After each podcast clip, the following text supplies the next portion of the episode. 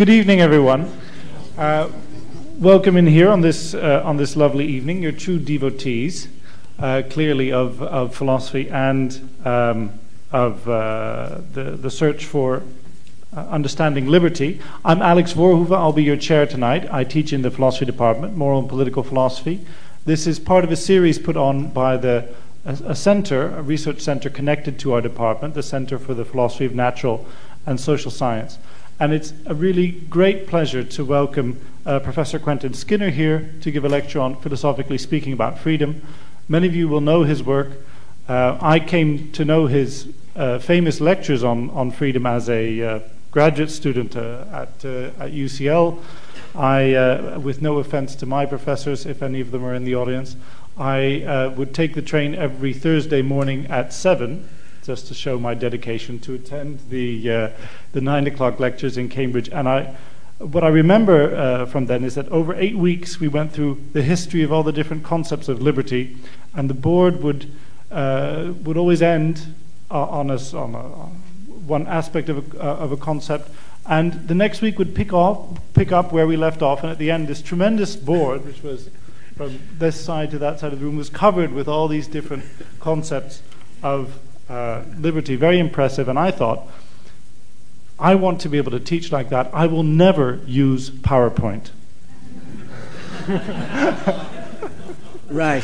But um, uh, perhaps PowerPoint has advantages that uh, when, when one tries to compress the whole history of liberty into one lecture, um, uh, that uh, it didn't have when we worked through it in the old fashioned way. But more seriously, the, um, uh, Professor Skinner is known for his work on uh, the foundations of modern political thought, um, which is also the title of a, of a, classic book of his published in 1978, and then specially focused his work on Machiavelli and the English Republicans of the mid 17th century. Um, most famous book on liberty is Liberty Before Liberalism. Uh, that was 98, I believe, is that mm-hmm. correct? And, and since then, uh, he's been expanding his ideas and become uh, probably the, the preeminent defender of a view of liberty different than the standard liberal view, namely the Republican view. So, great pleasure and excitement that I now hand over to uh, Professor Skinner.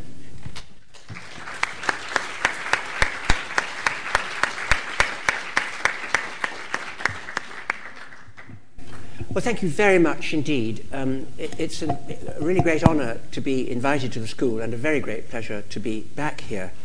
Um, so I understand myself to be in a series about, philosophically speaking, about X, where my X is freedom.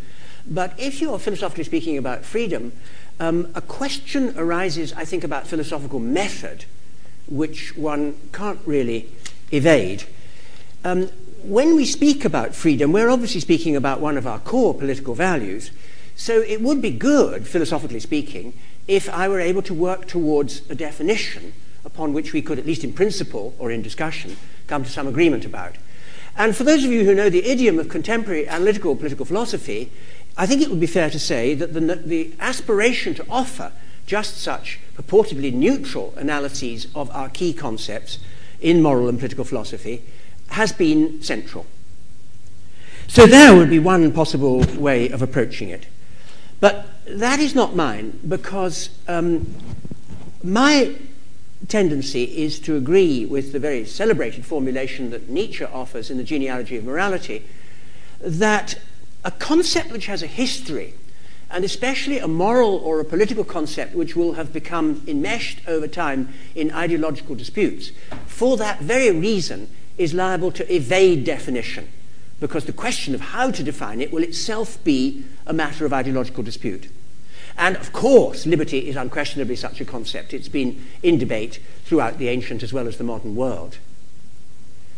So there's the question of method, but as you can see, I think that it helps to give us an answer as to how we might proceed, which is genealogically. I see no hope of offering a neutral analysis of this concept that we might in principle agree about. But what we can certainly do is to talk about how the use of the concept has developed in our culture, how it has been contested, how rival understandings have emerged and done battle over time. Now, if it seems that that's to say, but then this concept is in some way essentially contested, then I don't think that that follows, although, of course, that will be another subject for debate. But in any case, philosophically speaking, genealogy will be my method this evening. But of course, the genealogy is boundless, and I need to bring my materials under some kind of control, uh, and that's going to have to be completely arbitrary. And my arbitrary decision has been to focus on the Anglophone case, the discussion as it has emerged in English speaking political philosophy. That is not necessarily because I think the Anglophone case the most important, philosophically speaking. And even if you talk about the Anglophone case, you'll find you cannot fail to talk about the German tradition to some degree. But the reason for that is that the Anglophone case is what I pretend to know about. And after many years of lecturing, I've come to the conclusion that it's best to lecture about what you know about. So that is another powerful piece of methodology. Okay, a genealogy of freedom. Now, a genealogy is not a narrative, obviously. That's the whole point of, uh, that we're trying to distinguish genealogy from narrative. And so genealogies don't have clear beginnings, and of course, they don't have ends. So another piece of arbitrariness is going to be where we begin. Now, where I've decided to begin is as least arbitrary as I can make it.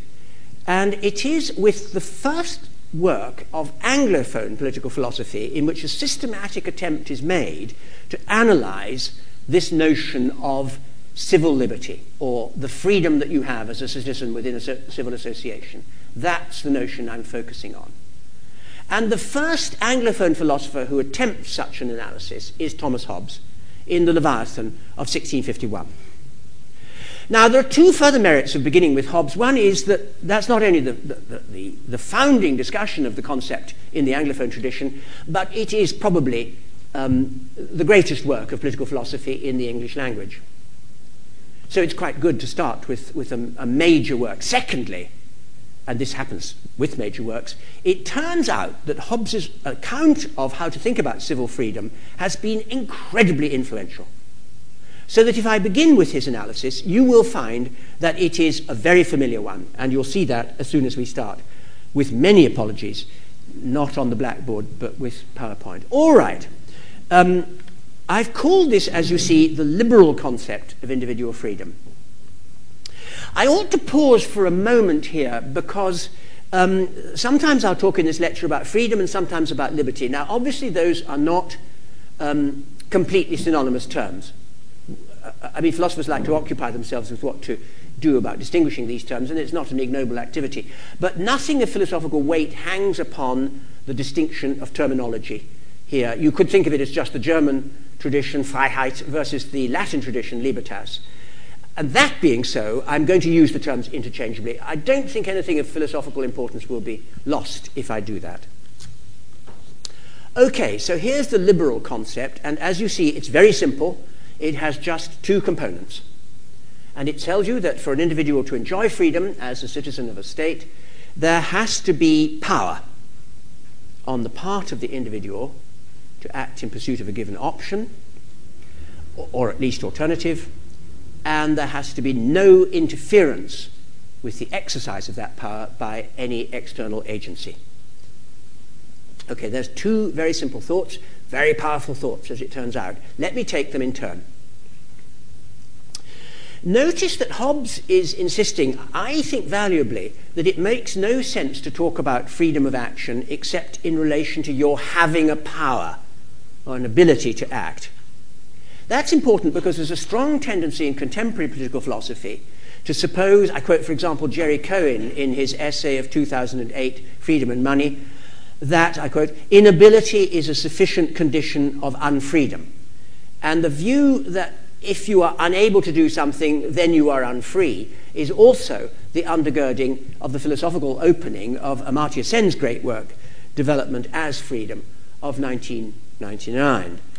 Now, I think that Hobbes usefully suggests that this, that's already to go amiss.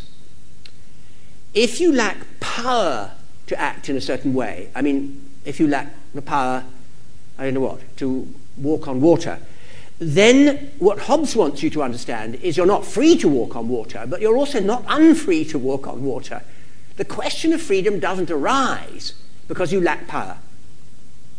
Now, you can put that point the other way around, and if you do so, you immediately see its moral significance, which is that if you are un- unfree to act in a certain way, that must be because you have been disempowered.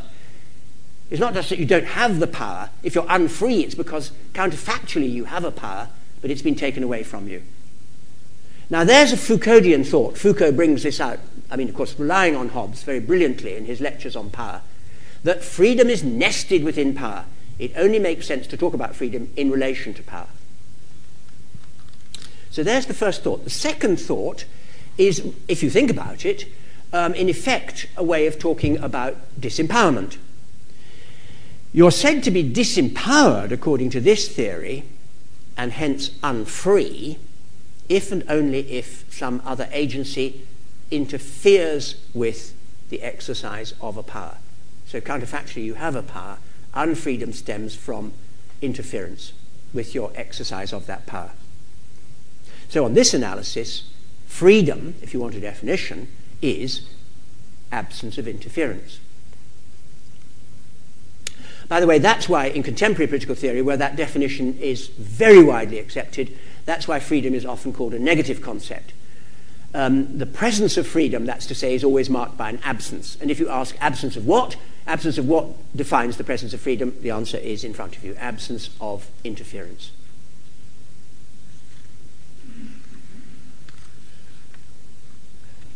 Well, that does not get us very far, does it? I mean, those are powerful thoughts. But if freedom consists in absence of interference, it turns out that what you really have to grasp in order to think about freedom is what counts as interference. What is this notion interference? What counts as interference? So that you might say is the positive question in negative theories of freedom. What is interference? That which takes away freedom. Now, again, Hobbes offers a straightforward and extremely influential analysis here. And here it is. External agencies are said to interfere when they act on the body of an individual in such a way that an action, counterfactually, within the power of that individual is either prevented or compelled due to the application of physical force by this external agency in such a way as to render the pursuit of the alternative impossible. So Hobbes summarizes beautifully chapter 21 of Leviathan absence of external impediments of motion is what liberty properly signifieth.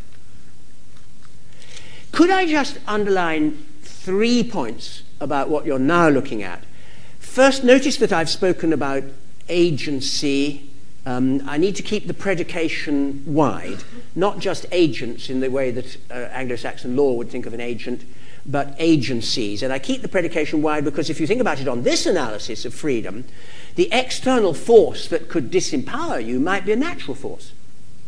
So um, if I'd been prevented from coming to give the lecture this evening by fire and flood, um, for Hobbes, there's no problem about saying um, that what interfered with my capacity to come here was fire and flood.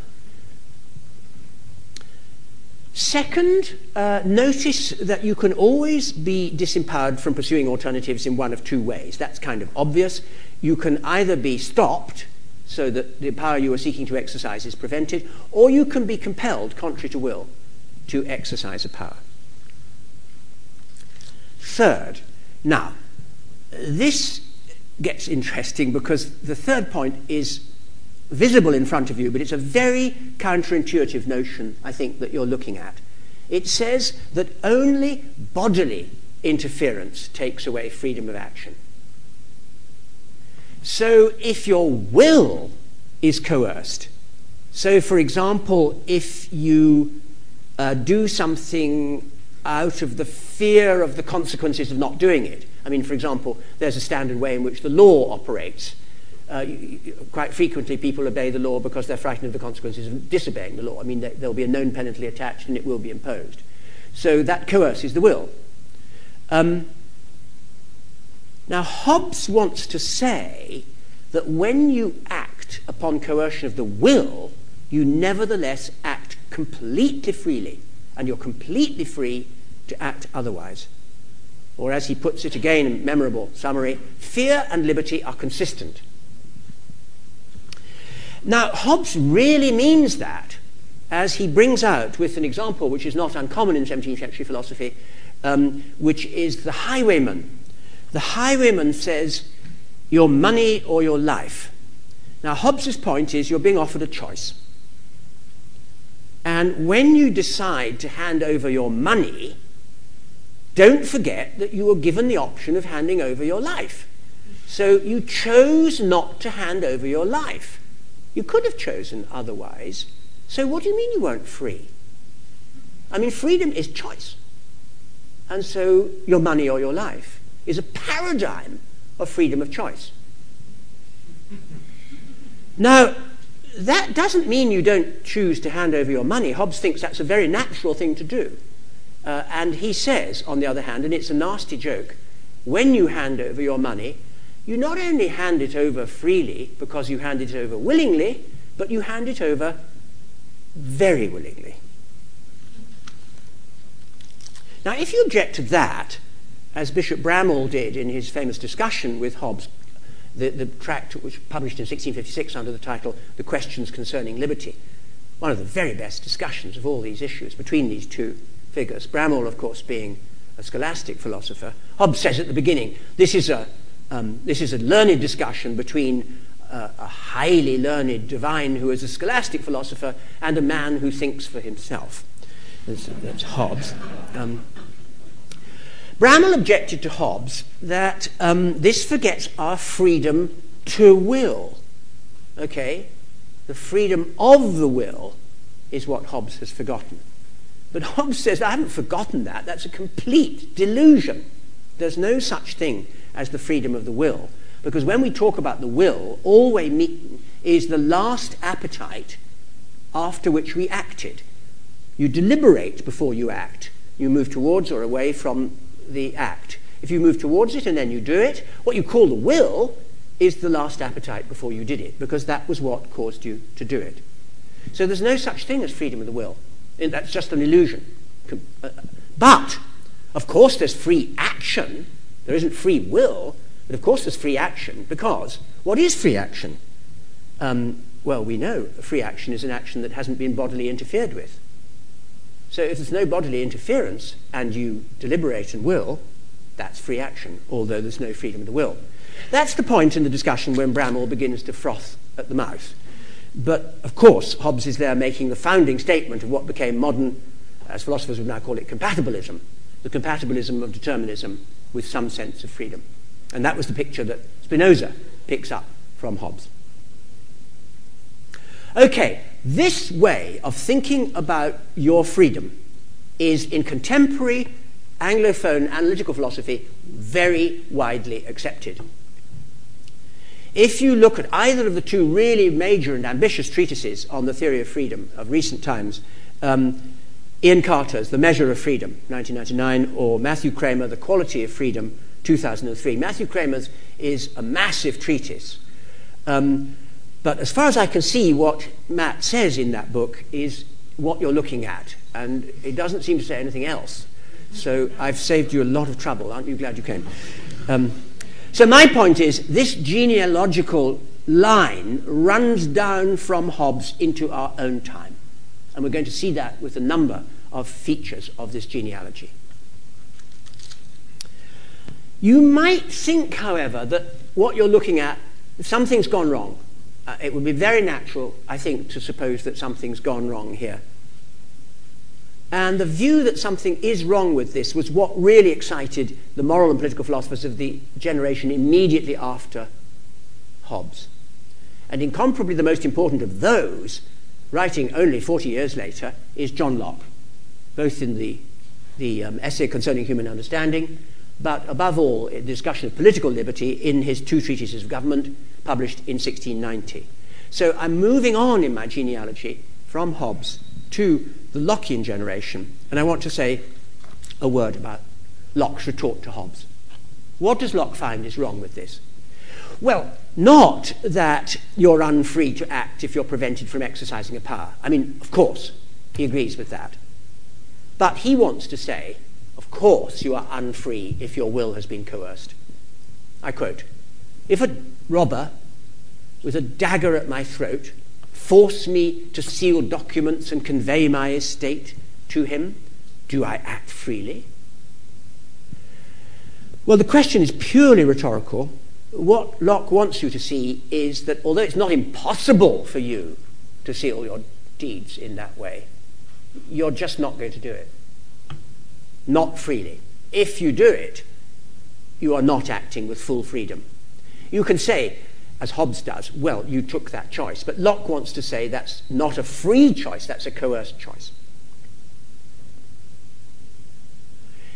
So, coercion of the will on this account takes away freedom. Not, of course, by making an action impossible, but by making it, Locke doesn't use this word, but it's used later in a very memorable restatement of this theory by Jeremy Bentham in Of Laws in General, where he uses the term, which, as far as I can see, he takes from Blackstone, which is that the choice is ineligible.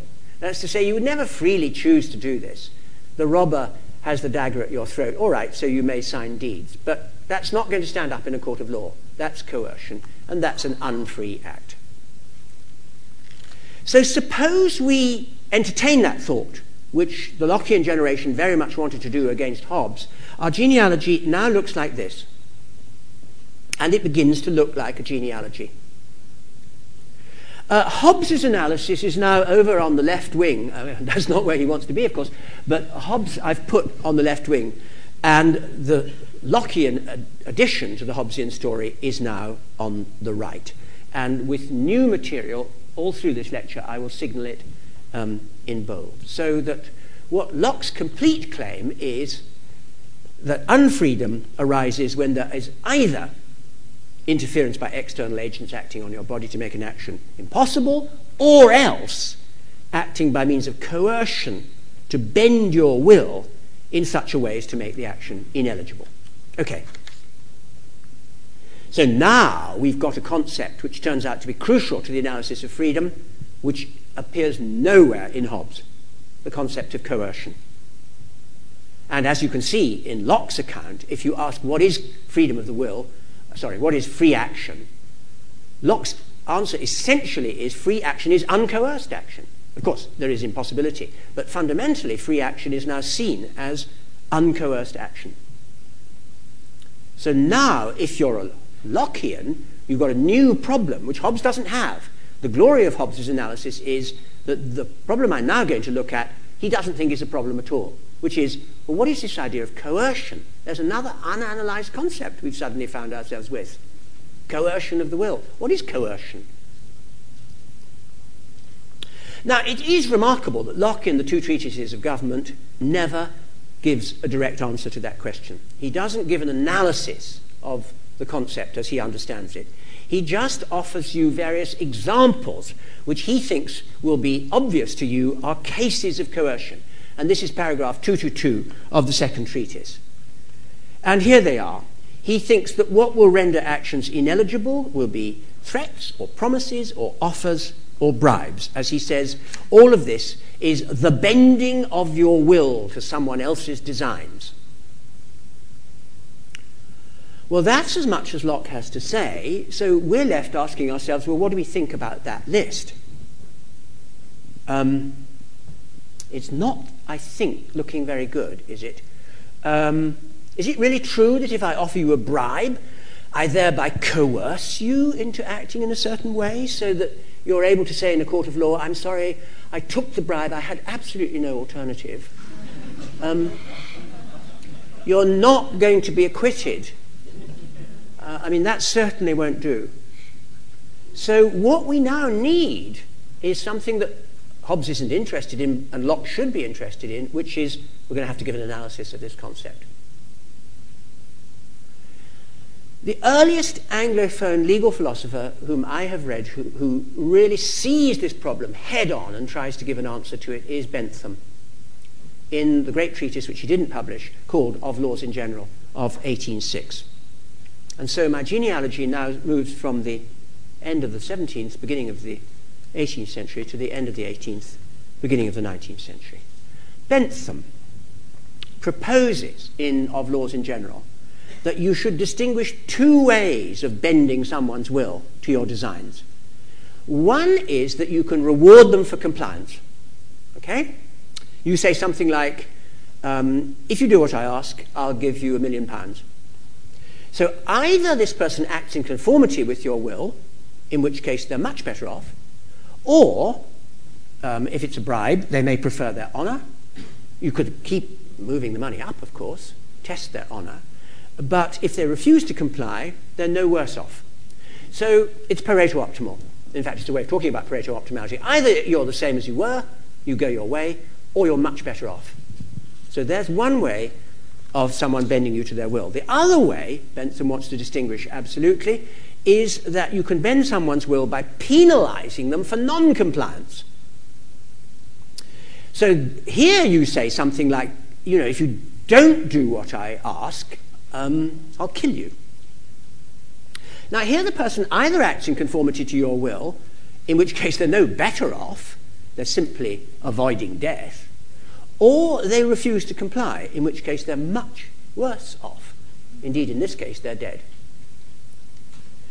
Now, Bentham's suggestion is that what coercion is, is the second way of bending the will by contrast with the first.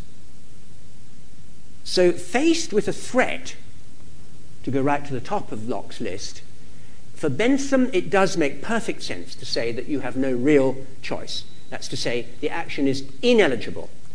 Or rather, Bentham is careful to add, this will be so if the threat itself fulfills various conditions. And the conditions it must fulfill is that the threat should be serious. I mean, if you threaten me but I don't care about the threat, then I'm, my freedom is unimpaired. The threat should be credible.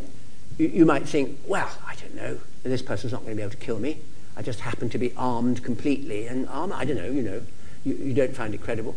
And the third condition is that the threat has to be immediate. The person says, I'm going to kill you, and you think, mm, this is really going to happen, I'm not going to be able to run away. So if those three conditions are fulfilled, that is duress. There's Bentham's analysis. All other ways of bending your will, that's to say by rewarding with compliance, Bentham says are, and he always likes his phraseology, uh, is allurement. This is uh, bending to your will by rewarding you for compliance is non coercive, it is alluring you. Alluring is compatible with freedom. Duress is obviously not. So there is Bentham's analysis. It seems to me a very valuable one and was picked up, famously picked up, by Robert Nozick in his classic essay called Coercion. Although I have to admit that, you know, Santayana's epigram about how if you're ignorant of the past, you're condemned to repeat it is particularly true in philosophy. So Nozick actually repeats Bentham's argument, which he evidently hasn't read. Well, it's even worse if he has read it.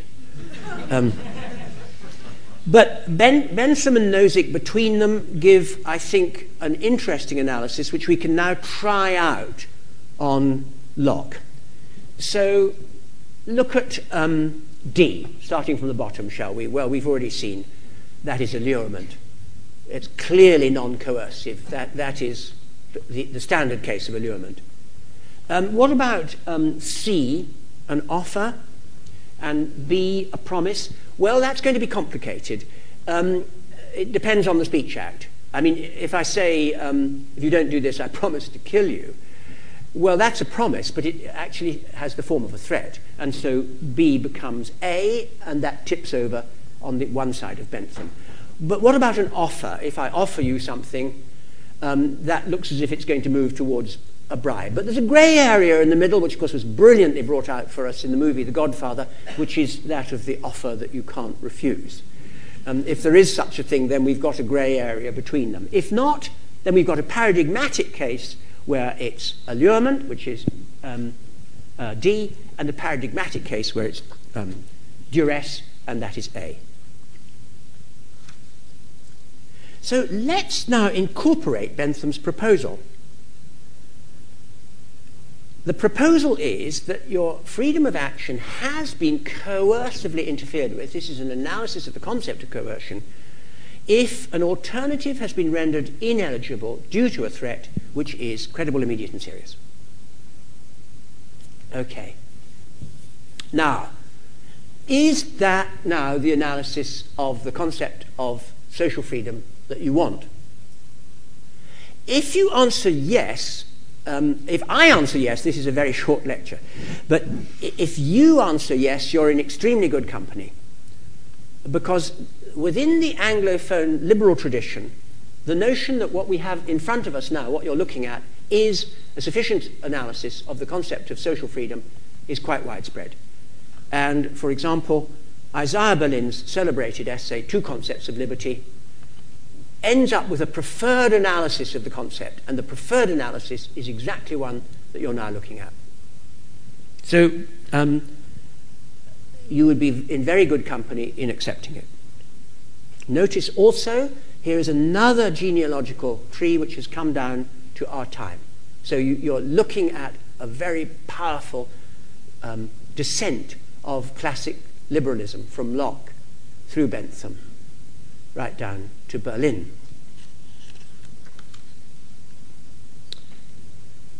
However, within the liberal tradition, there arose a complication only a generation after Bentham, and it's a celebrated crux in modern Anglophone political theory when John Stuart Mill publishes his famous essay on liberty in 1859. So we're only half a century on from Bentham.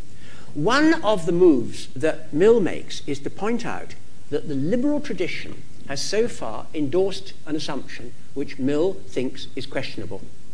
And you see the assumption at the top of the chart that you're looking at. That's to say that freedom is said to consist in the absence of interference with the exercise of your powers by external agencies.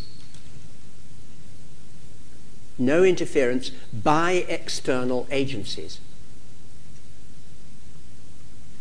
That's to say, another person, another agency, as it might be a corporation or the state itself, another instance of a corporation, or as I've allowed, also natural forces. But it has to be an external agency. Now, what Mill asks in chapter 3 of his essay, as I'm sure you know, is do we have to accept that limitation? Is it true that freedom is necessarily an interpersonal concept? As this, of course, presumes. There are two agencies. Or, and here's the alternative, could it be that the agent who takes away your freedom could somehow be yourself? So that it's not interpersonal, and yet freedom has been lost.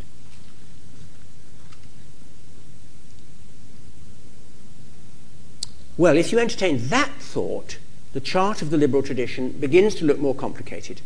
And this thought was indeed entertained in later 19th century social theory, as successive attempts are made to make sense of this radical extension of the notion of interference. Notice we're still talking about interference. But here is the proposed addition. And now Hobbes is right down on the extreme left, serves him right, and here is the Lockean story that runs down through classical utilitarianism. But here is a different story, which is not necessarily not part of liberalism, but which is introducing a completely different notion that we haven't looked at at all so far. That the self could prevent or compel action due to the operation of, well, what? How can the self undermine the freedom of the self? Well, here we enter deep philosophical waters, and before you watch me disappear, um, I think that without, uh, yeah, I mean, these are deep philosophical waters, but let me at least say four possibilities, all of which will be very familiar to you, that purport to make sense of this notion. Passion.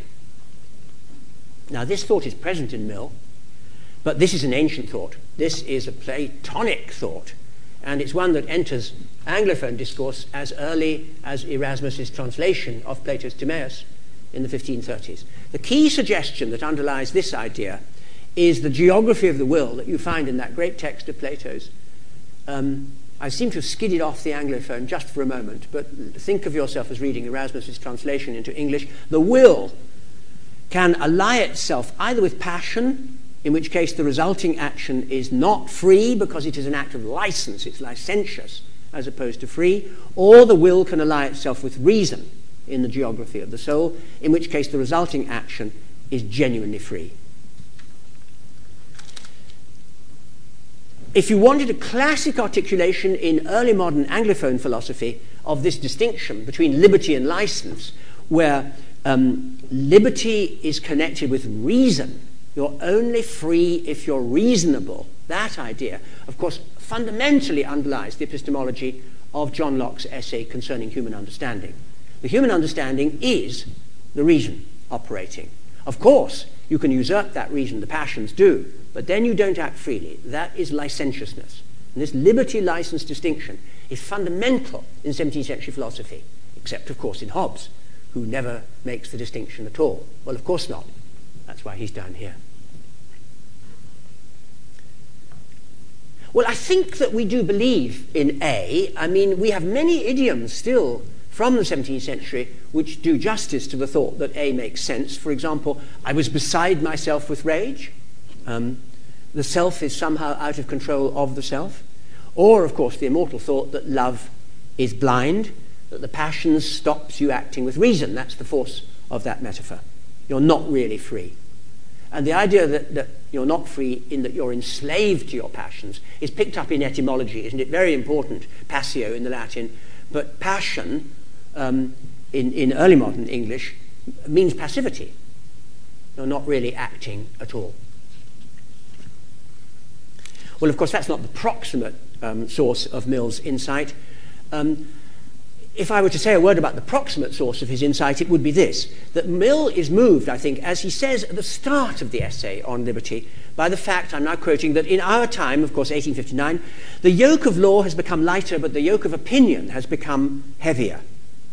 And I think that's right. That's to say, everything that we looked at in the 17th century opposed freedom to the law. But what Mill is interested in, and here very strongly drawing on his elder contemporary Tocqueville, is the power of society, the power of mœurs, as Tocqueville insists on calling it, the power of custom to um, impose conventions and norms upon you. To such a degree, and Mill thinks this is true of mid Victorian England, that you inauthentically internalize these social norms until you can't distinguish them from your authentic desires. And so that brings me to what I think is proximate in Mill. Chapter 3 on liberty, I quote The people of England believe themselves free, but they choose what is customary in preference to their inclination until it does not occur to them to have any inclination except for what is customary. And then the mind has become bowed to the yoke. Notice slavery, not freedom. Well, I've spoken of that in, uh, as Mill's contribution because that also comes down to our time uh, and was absolutely central to existential moral philosophy. The notion that free choices are authentic choices. Inauthentic choices are not free. Or as Sartre wonderfully puts it, you must choose to choose. Hobbes would not like the sound of that.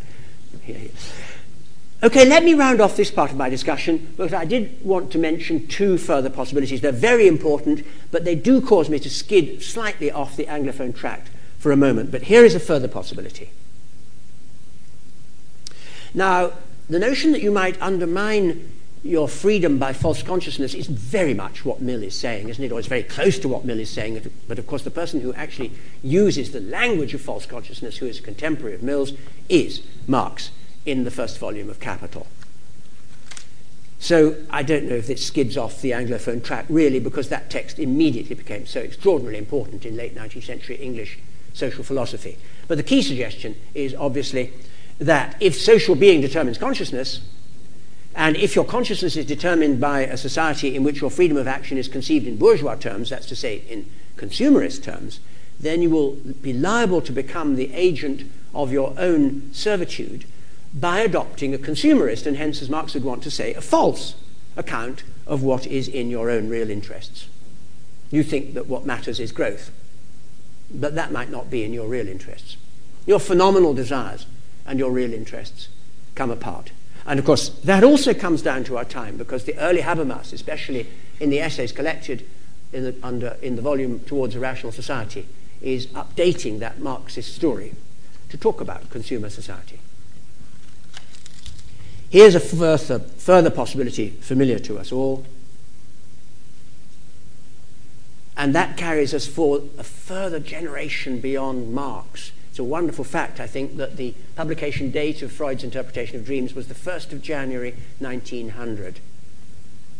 Freud believed that he had discovered a new entity, the unconscious, and he believed that he had thereby further extended our sense of how we ourselves can be the agents of our own unfreedom, because, of course, the unconscious contains motives that lead us to act in compulsive and neurotic ways until you are made aware of the etiology of your compulsive behavior. And the aspiration, and it was always the way that, that Freud liked to speak, is to liberate you. The unfortunate 1920s translation says, I'm aiming to make the ego master in its own house. So it's a theory of, of liberation. From what? From yourself. So the self has enslaved the self. Here is a final thought, and this is the most important of all.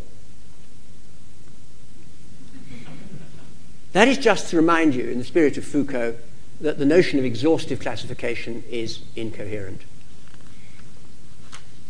Well, we now have an array of um, different conceptions of freedom, and definitely a genealogy. Definitely, there are ways in which this comes down to our time. We've seen four or five different strands of thinking coming down to our time in this way. But notice, they all have one basic thing in common. They're all explicating, look at the very top, freedom as absence of interference. And hence freedom as the fending off of intrusions of some kind. You may be the source of those intrusions, but it's still intrusions with your freedom that are being fended off. So the thing that they all have in common is this agreement that freedom is essentially absence of interference. However, in Anglophone moral philosophy, towards the end of the 19th century, which is where my genealogy has now reached, a number of philosophers began to think that this account was radically incomplete. They're Hegelians. They're very much drawing on Hegel's idea that to think of freedom as negative, remember um, part one of the philosophy of right, to think of freedom as negative is not to see that freedom is dialectical.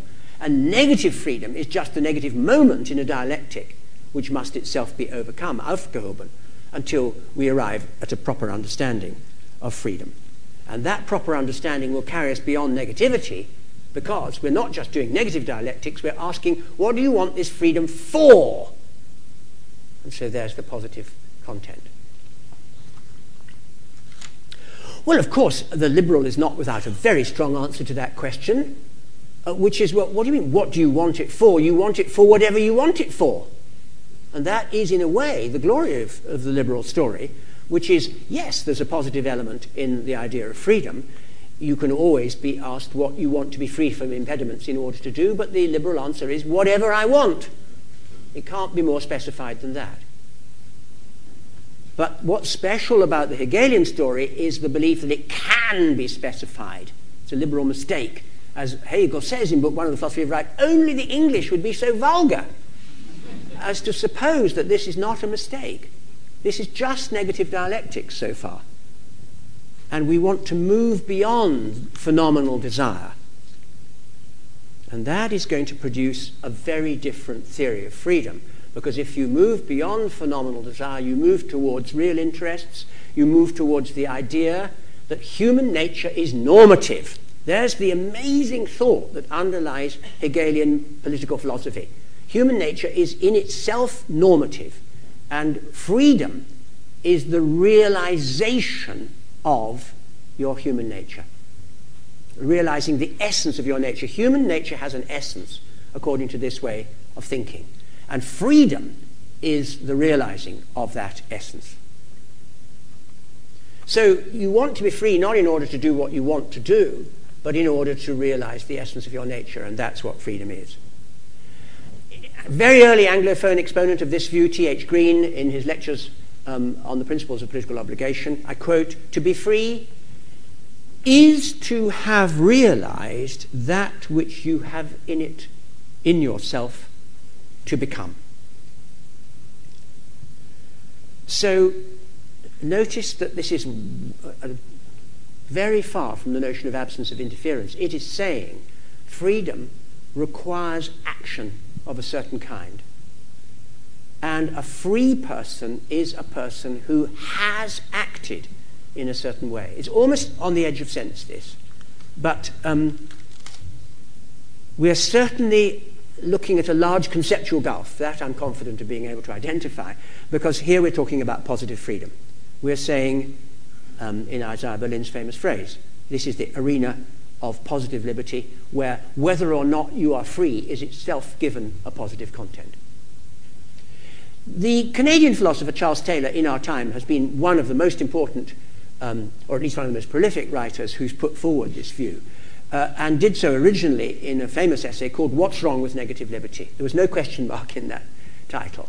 What's Wrong with Negative Liberty? And then massively expanded in his book called Sources of the Self. And he distinguishes the idea of freedom as an opportunity concept, which is what we've got on the board. That's to say, you know, you're free means you have an opportunity to act because you're not being interfered with, from freedom as what he calls an exercise concept. I can tell if you're free by seeing how you act. So there's a radically different notion. So here we have a whole new division, and it is a wide conceptual divide from no interference to self realization.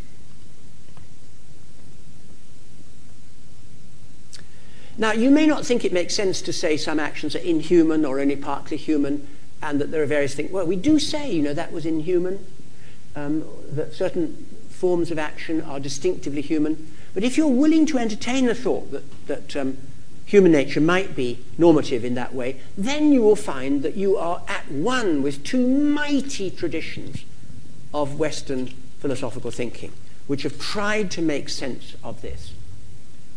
And here is one possibility.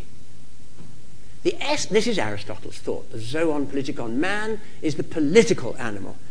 The essence of your nature is political. So you act most freely according to your nature and are thus most free. You are most freely a person when you exercise your talents in the public sphere.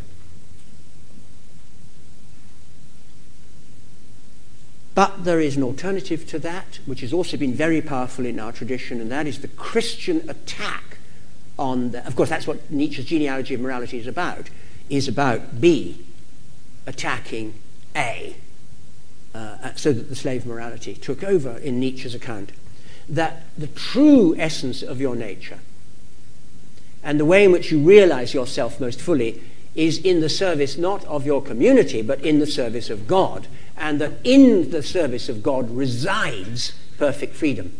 As the Anglican Collect says, his service, his service is perfect freedom. So that the Stoic paradox of freedom and service is made real.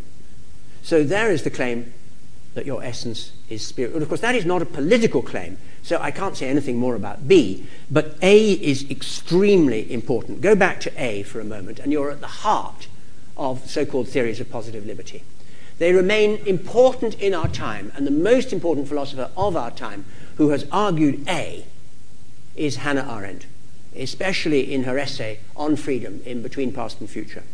I'm quoting Arendt Freedom consists in politics. Try and make sense of that. Freedom consists in politics. And what I take her to mean is that the activity of self government and the social virtue that that presupposes is the activity in which you most fully realize your human essence, uh, most fully realize yourself, and are thus most fully a free person. And that is also Charles Taylor's view of freedom in the essay I've cited. I quote Freedom must reside at least in part, in collective control of the common life. For in the exercise of such control, we have the form of activity in which the essence of our humanity is most fully realized. And so, there too, the story comes right down, that part of the genealogy, to our own time. To which I have to add this. I'm not claiming that this classification is exhaustive, but I promised you would find that you're very at home with this idea because many people are Aristotelians, and many people are Christians, and we all understand what they're talking about. Okay, I want to pause at this moment. Um, I've, I've got five minutes left, haven't I? Sorry? We can be judged. well, I, I, want to pause and then go on. I want to pause because it seems to me that what we've now got in front of us would be very, very widely agreed to, uh, to somewhere is the correct story about freedom. I want to end by saying that what you're looking at misses out the most important point of all. I mean, the, there's something missing here which we really have to add, and it hasn't been added in any of these traditions. And that's why these last minutes are really important to me. And I can best say what I think is missing by making a point about Hobbes's argument, which commentators don't often make, which is that when he insists that liberty is simply absence of interference, he is making a fiercely polemical claim. He's trying to discredit a then very widespread understanding of negative liberty. And his, he and his utilitarian followers, if you take in the whole liberal tradition, expanding Hobbesianism into classical liberalism, they were so successful that the story I want to end by laying before you, the part of the genealogy which is missing, has really gone largely out of sight. And the key contention that Hobbes is trying to discredit is the legal contention. It's central to Roman law and therefore central to the polities of early modern Europe, which marks a very strong distinction between the figure of the freeman, should be seen as one word, free man or woman, in Latin liber homo, free man or woman, on the one hand, and on the other hand, the figure of the slave. Now, according to this view of freedom, anyone living as a slave is obviously, ex hypothesi, is unfree. So the question is, what makes a slave unfree? If you understand that, you'll understand freedom. That's the claim. That's the legal claim. So what makes a slave unfree? Don't answer having his powers interfered with or her powers interfered with, being interfered with in the pursuit of their goals. Because a slave might only ever do their master's bidding or their ruler's bidding because this is a political claim as well, and would, if the master were completely benign or completely absent, or if, if there were no laws, then their will would never be coerced. And yet the Roman law wants to say, nevertheless, this person is a slave, even if their will is never coerced. So what makes them a slave? The answer is, of course, having a master. That's what makes you a slave. If you have a master, you are dependent upon the arbitrary will of another. You are dependent upon their power. You are in their power, in potestate, as the Roman law says. But if you are in their power, you are a slave. And if you are a slave, you are unfree. Now, the reason that you are unfree is that you do not actually have power to act at will. Because all your actions have the character of permissions in that you, the person who has arbitrary power over you could always exercise it should they choose. They may not choose, but they may. And of course, if they choose, it may be lethal to you. And then you'll discover that you were a slave all along. Furthermore, although what's crucial here is that it's the very fact of being um, at the mercy of somebody else which takes away your freedom, it would not be possible to be wholly at the mercy of someone else for long without noticing that you were. But once you notice that you are, then, of course, your freedom is wrecked further because you will self censor. It will now become one of your major aspirations to keep out of this person's way or to not um, give them any cause to exercise the arbitrary power over you which they have. Well, you can see the profoundly ideological forces that are at work when Hobbes confronts this view of freedom. If I now ask, in conclusion, who, according to this classical view of freedom in the modern world, who live as slaves? So let's go to the question. You will not be a liber homo, free man or woman. You will be a slave if there could be interference. Doesn't have to be the case, contrary to your interests, because you are dependent on somebody else. So, who live as slaves? The 17th century answer, and this is the major answer that's given to Thomas Hobbes's Leviathan immediately by James Harrington in the Oceana, published in 1656, the most important Republican treatise in the Anglophone tradition, is the following All subjects of monarchs live as slaves. Actually, we're all subjects of a monarch, so you've got to be a bit careful here.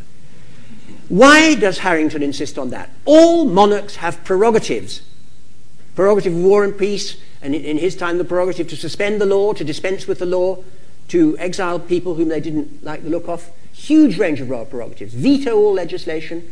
All of these are prerogatives of kings and queens, if they're queen regnant. But prerogatives are obviously discretionary powers. That is simply the will of the monarch.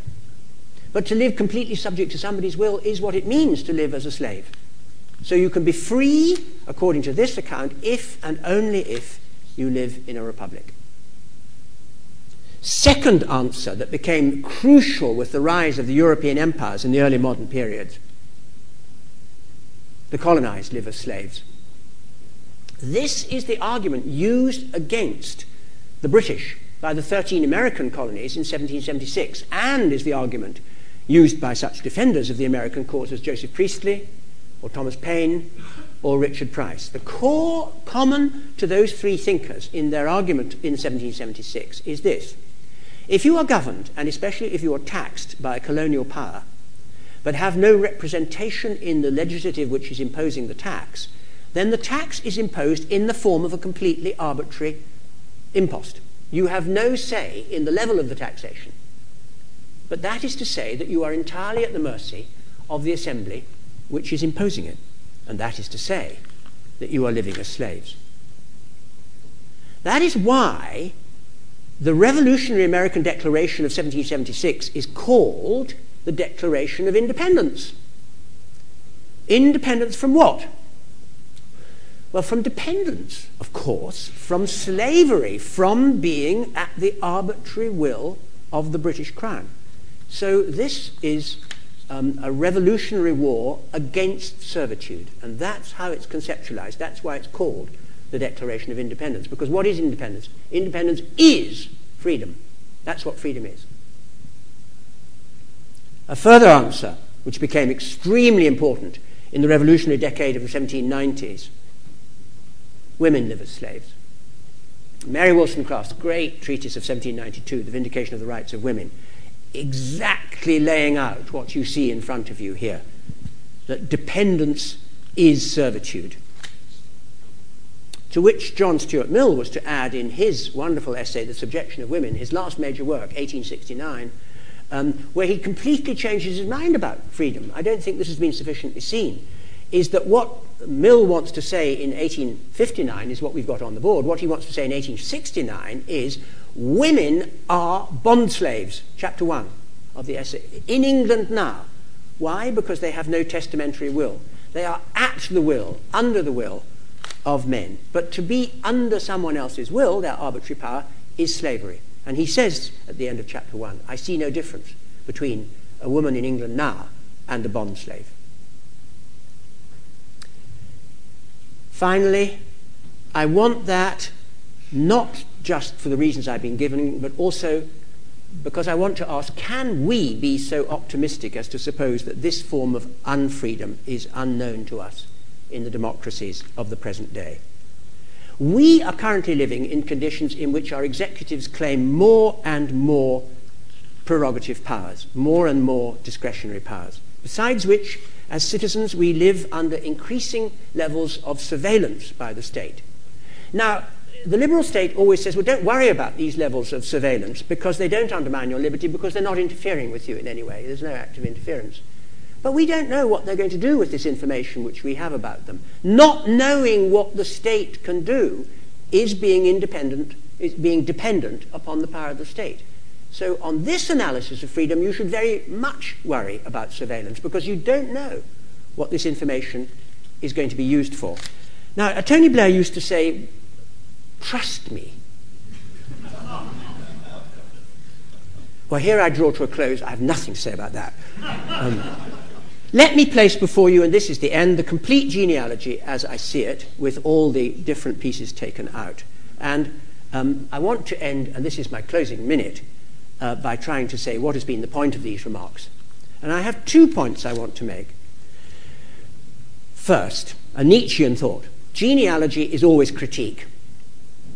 And the critique works in this case as follows. We are repeatedly told in contemporary Anglophone political philosophy that there can only be one coherent view of freedom, and that it is the view that freedom is absence of interference. So, for example, that is the analysis that underpins, as I've said, Isaiah Berlin's um, famous essay. It also the analysis that underpins John Rawls's great treatise on the theory of justice. Um, it's exactly of that analysis. Now, I've spoken of writers like Arendt, who insist that liberty isn't negative at all. I've spoken of a tradition of Republican thinking, who think that freedom is negative, but that it's not interference, not absence of interference, it's absence of dependence. So we have at least three completely separable ways of thinking about this concept, quite apart from all the ramifications that I've tried to talk about. Second point, you can't combine these. Some ways can be combined, but you can't hope to combine the whole story that we've got here. You're going to have to make a number of choices if you're thinking about freedom philosophically. So that brings me to the final thing I want to say, which is okay, well, which, which of these should we choose? Now, it's my view that the task of university teachers is not to give answers to questions like that. It is to give you the information that enables you to think what answer you would give for yourself. So if you ask me, where do we sit in relation to everything that I've got in front of us now, my answer is that is for you to say, and I leave you to think about it. Thank you very much. Thank you.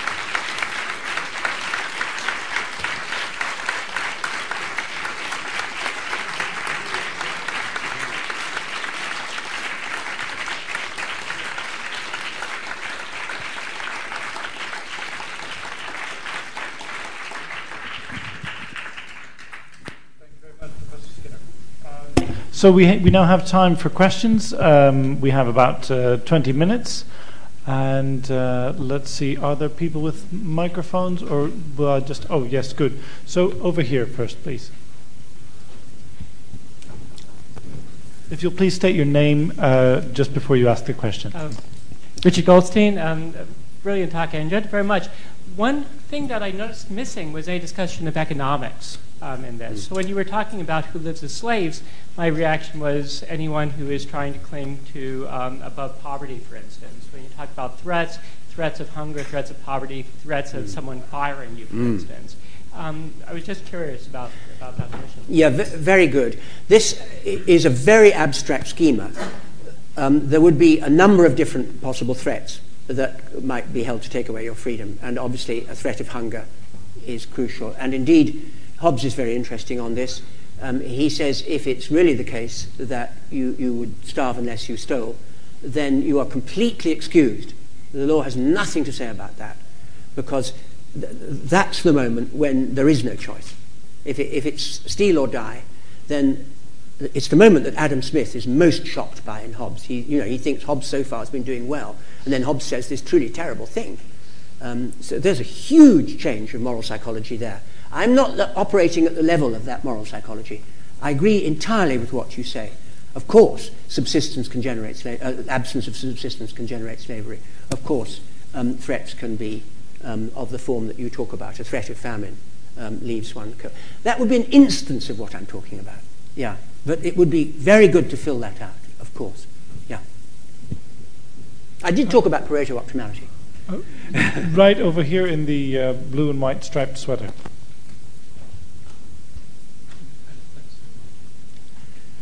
Thank you very much. Um, listening to what you were saying towards the end about Aristotle and Arendt yes. and politics made me think of another rather perverse question about freedom, which is not normally asked, not in this way, which is what about our uh, freedom to intervene in others' lives?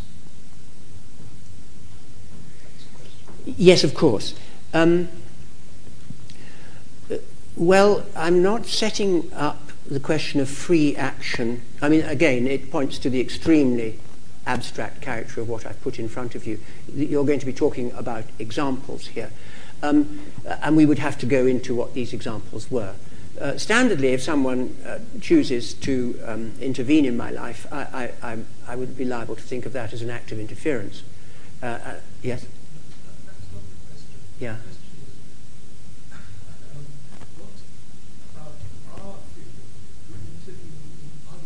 Yeah, exactly. I'm, I'm looking at the same question from the other point of view. Your freedom to intervene in my life is my experiencing your intervening. Right, right. Well, it's the same question, though, seen from two sides. I'm interested in it from my point of view because um, I'm not here to deny for a moment that if you chose to intervene in my life in a way that uh, um, was contrary to my phenomenal desires, you would have undermined my freedom. I, I'm here to affirm that. that. That would be certainly an example. What I want to say about the three very broad things we've got here is that if we're talking about how they go together, then I'm trying to say that what's fundamental is the talk about the liber homo, is talk about dependence. Everything else can sit on top of that. What you can't have is liberalism and then sit this on top of it. But I'm not here to deny at all that were you to intervene in my life in a way contrary to my desires, that would have undermined my freedom. Right. Um, let's see the uh, gentleman in the pink shirt here. You're choosing it because of what clothes they're wearing.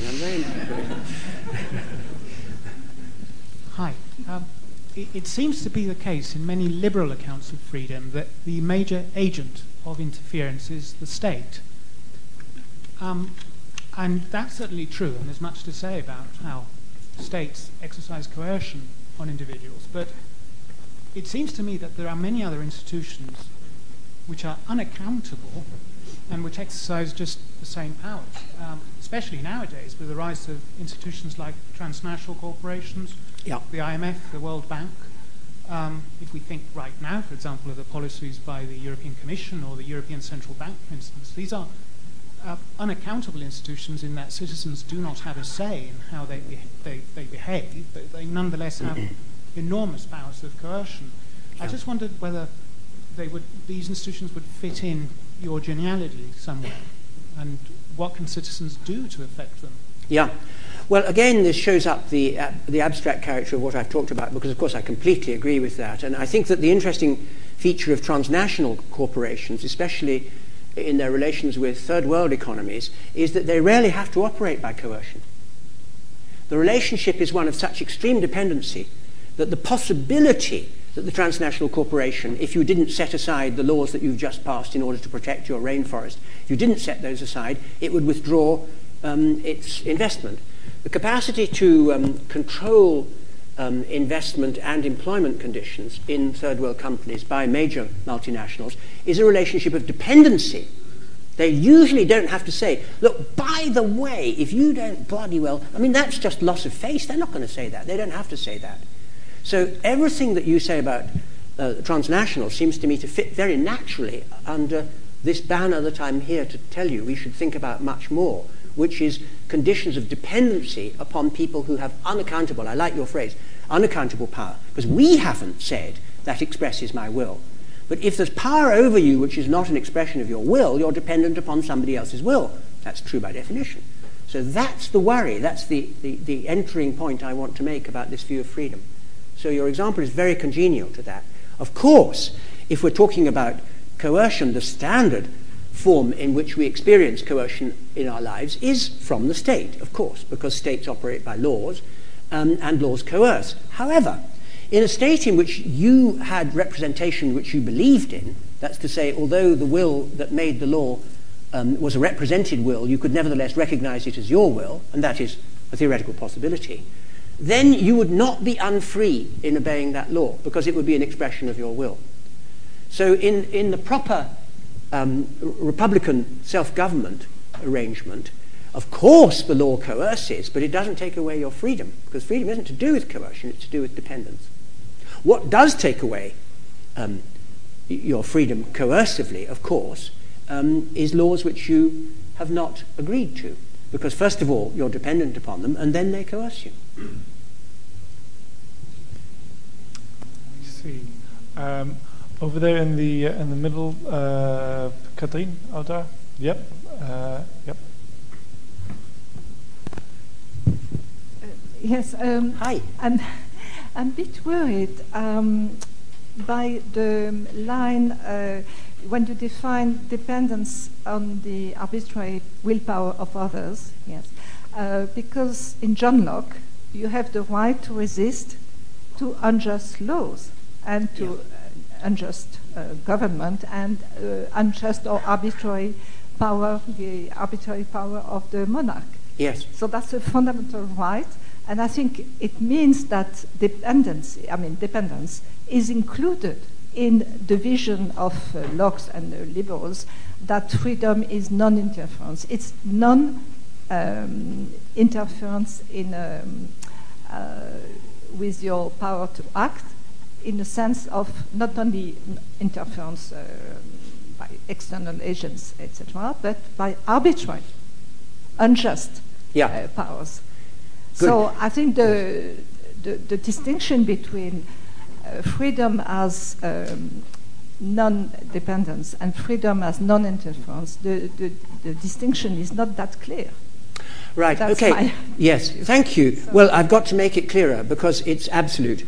Um, but John Locke is on your side. Uh, uh, Locke is, a, is quite confused on the question of whether freedom is taken away fundamentally by conditions of dependence or fundamentally by acts of coercion. Now, everybody thinks, I take it, that if I'm uh, in, in prison, um, I've been rendered unfree. I mean, we, I mean, no Republican denies that. Um, and all liberals assert that. So there's something where, of course, they agree. Where they come apart is at the following point. And uh, this is where, for example, Carter or, or um, any of these modern neo Hobbesians wants to come apart. They want to say it cannot be the case that the mere existence of arbitrary power takes away freedom because there's no act of interference. I mean, it merely exists. It isn't actually being used. And of course, this was what the British government said to the American colonists. They were saying, well, yes, um, you, you, don't have representation, but your interests are represented. You can trust us not to do anything tyrannical. Um, so there will be no you know, coercive interference with your freedoms. And they're saying, look, that isn't the point. It's the mere fact that we are dependents that takes away our freedom.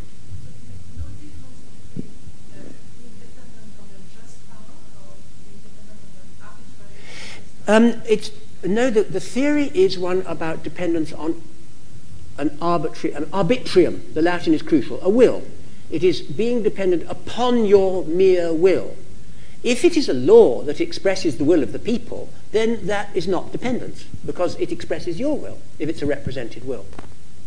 So the claim is that what takes away your freedom is the, the being of an arbitrary will within the system. Now, it, it may look as if that is a strange claim, but you have to think about mechanisms of self censorship, and that's what they're extremely keen on.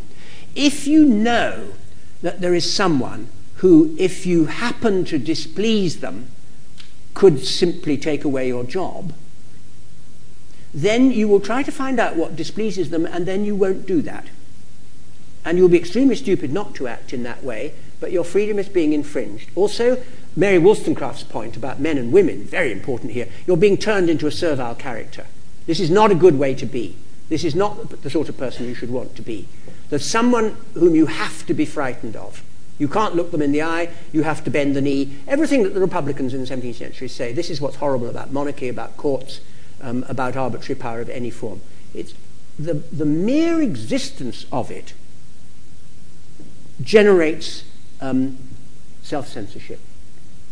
And we know this. I mean, I gave this lecture recently in an American university, and if you say to, to people in the audience, okay, how many of you have not got tenure yet? You suddenly see people think, oh, I see what he's talking about.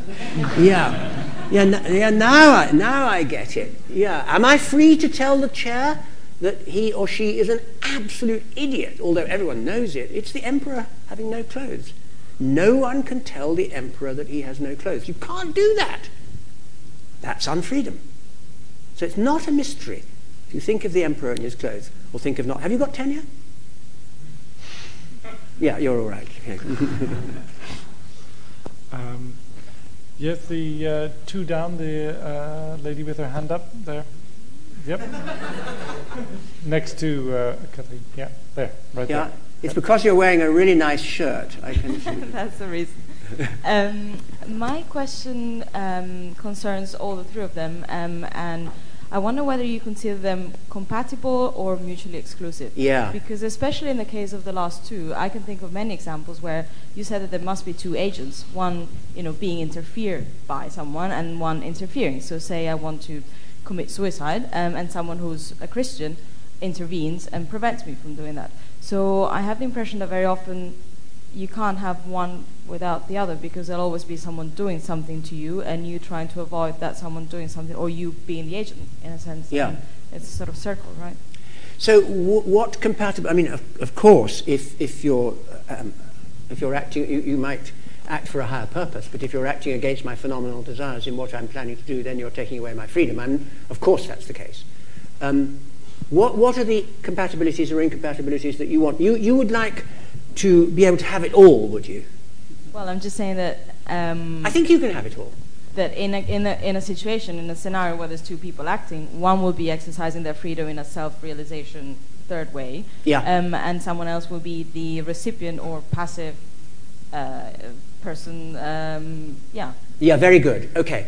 But that looks like a debate to me.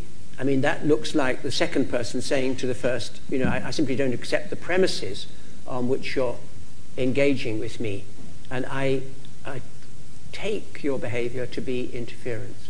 I mean, there would, th- that would be a very natural debate between someone who claims to know better because they claim to know about higher purposes and you who are happy with your phenomenal desires. Yeah, but the problem then becomes which one is the just one? Am I allowed to interfere with the person, or is Mm. the person allowed to have non-interference? If one is my freedom and the other one is your freedom. Yes. Well, that happens, that happens all the time. Yeah. Uh, I mean, freedom is always a negotiation. Um, the, the, the image of complete freedom is the image of the state of nature, and that's a condition of all rights and no law. But if you imagine that condition, then you're not imagining something that you want to live with. So you, you're willing, of course, that's Hobbes's fundamental thought, isn't it?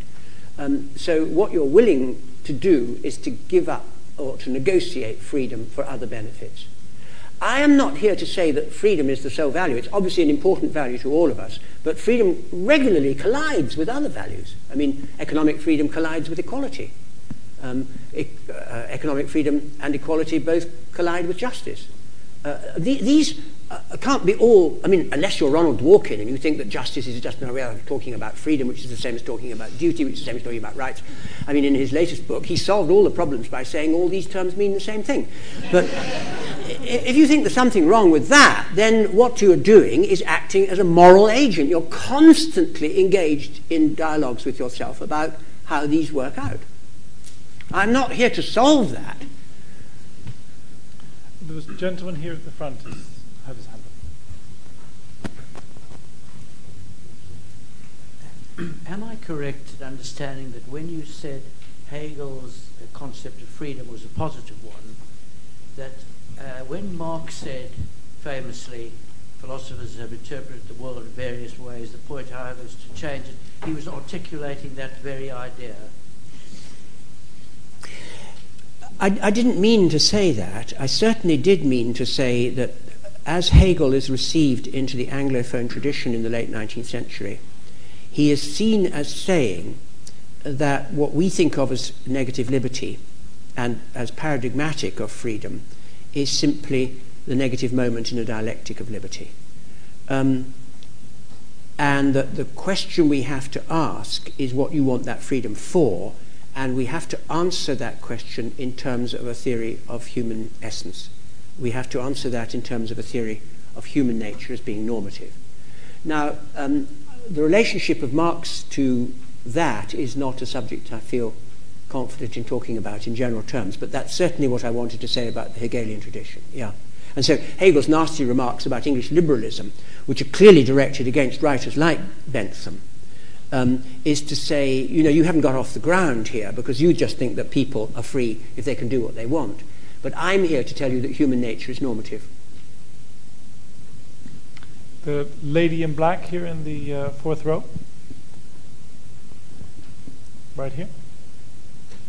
I'm sure you're next. Thank you. Uh, well, my question is about the concept of freedom as a burden rather than as something that people enjoy. Mm. And uh, uh, I'll tell you an example I think of when I'm asking about this, about uh, freedom as a burden. In our society, many people, or some people, uh, make a choice. They are free to make the choice. And then this choice may be to become a fundamentalist. And then once they become fundamentalist, freedom is taken away mm. and they have to conform, well, more than conform, obey. So I don't know if there are any thoughts that you could uh, help yes. to think about this yes. particular idea. Well, I have been talking about um, freedom to choose. I mean, it may be an illusion, but we all believe we can do this or that. Um, so I, have been talking about that. But um, that hasn't been my main aim this evening. My main aim this evening, as you see uh, in front of you, is to try to answer questions of the form, well, what, what are we talking about when we talk about freedom? And I've tried to say there's a standard answer, it's not a good answer, it's an extraordinarily much more complex answer than is commonly given, and there are completely different and rival answers to it. That's all I've tried to say. Now, your question asks um, not how should we think about freedom in the sense of if I say I'm feeling free, then you understand what I'm talking about. But um, what should we think about freedom? Is it, is it a fundamental value? Um, how does it relate to other values? Uh, and I've sort of given a very programmatic answer to that in responding to the previous question. But that's not the level at which I've been talking about this evening, although, of course, your example is a, is a poignant and a very important one. Um, let's see, uh, the gentleman at the back giving us a salute.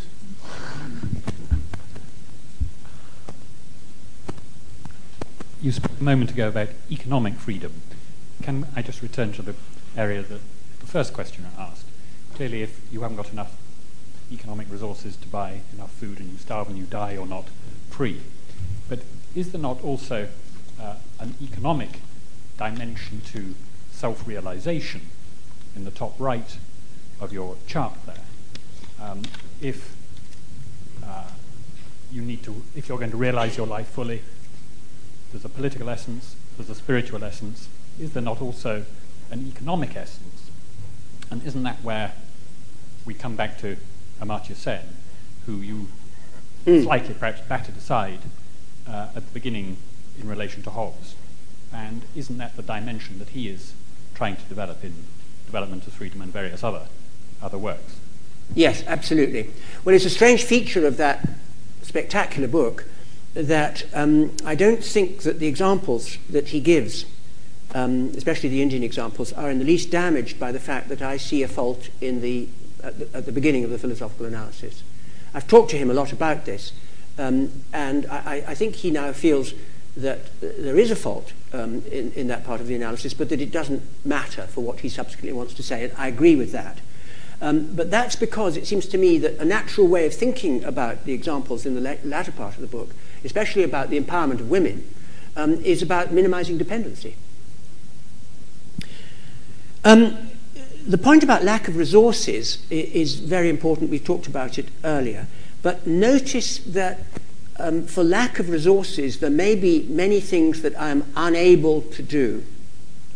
Um, and at the limit, um, I, you know, I might be starving for lack of resources and, and unable to sustain my life. The question, it's a hard point this, but the question about freedom may or may not enter into such discussions. The question about freedom is is some identifiable agent disempowering you from the capacity that counterfactually you would have? If so, then we have a huge question about social justice on our hands. If not, then it may just be. I mean, nature does not enter into my account. If there's a uh, if, if, there's a tsunami such that all your crops are washed away and your children starve, um, they were unable to eat, but it's not clear that they were prevented from being able to eat by any identifiable agency except God, who, as usual, has a lot to answer for. Now, you've had your hand up all the time, so I'm going to usurp the chair because too many men are speaking. So, can we have your question? Yes, that's fine, yeah. he meant morally right. Thank you very much, uh, Professor Skinner. Yeah. Um, to stay with your um, uh, Republican branch of the tree. Yes. You can, of course, uh, who counts as slave? You can extend that uh, quite a lot. For instance, it would uh, the nice thing of your account is that it would account for uh, slavery of addiction, I'd say. And um, so, uh, yes, I don't want to say that. Um, if you if you're a hopeless addict, um, you're you're you're over here. Um, this is where I place you. All right. You're unable to help yourself. Yeah, you, yeah. you being unable to help yourself is not at all what I'm talking about over here. Okay. Yeah. However, uh, don't forget the addict, but you can extend this list. I wonder. I mean, I, I, yeah, I would like to know how you would. But whenever any agent is um, dependent on another agent or a group of agents. Yeah. Of course, yes. Um, so you would want it to be, I mean, non-unionized labor. Yeah. Um, living with a, uh, living unemployed with a violent partner. For instance. Yeah. yeah. Oh, absolutely. I mean, many of these are extremely important in our society, and we don't have a good way of thinking about them, because um, you know the state doesn't interfere, but gross dependency relationships are developing in our society. Okay. given given that.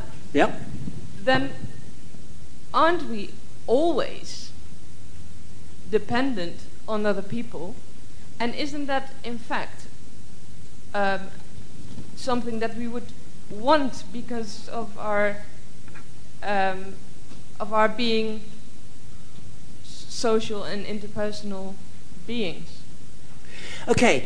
Um, I have to say emphatically that I'm not here to say that freedom is a good thing. I'm here to say what it is. I, I, haven't, this has not been a, piece of moral philosophy in that sense. There's been a lot of moralizing going on. But if you prefer uh, to be in love and wholly dependent upon somebody else, and when I tell you that that looks to me like unfreedom, you say, well, I couldn't care less. That's fine well, by me. I would like to say that that is free. I'm in sorry? a sense. I would like to say that that is some sort of freedom still, that a good kind of freedom should account for that. Yes. What, I am, what I'm trying to say is two things here. One is that conditions of dependence take away freedom. That's the most important thing I want to say.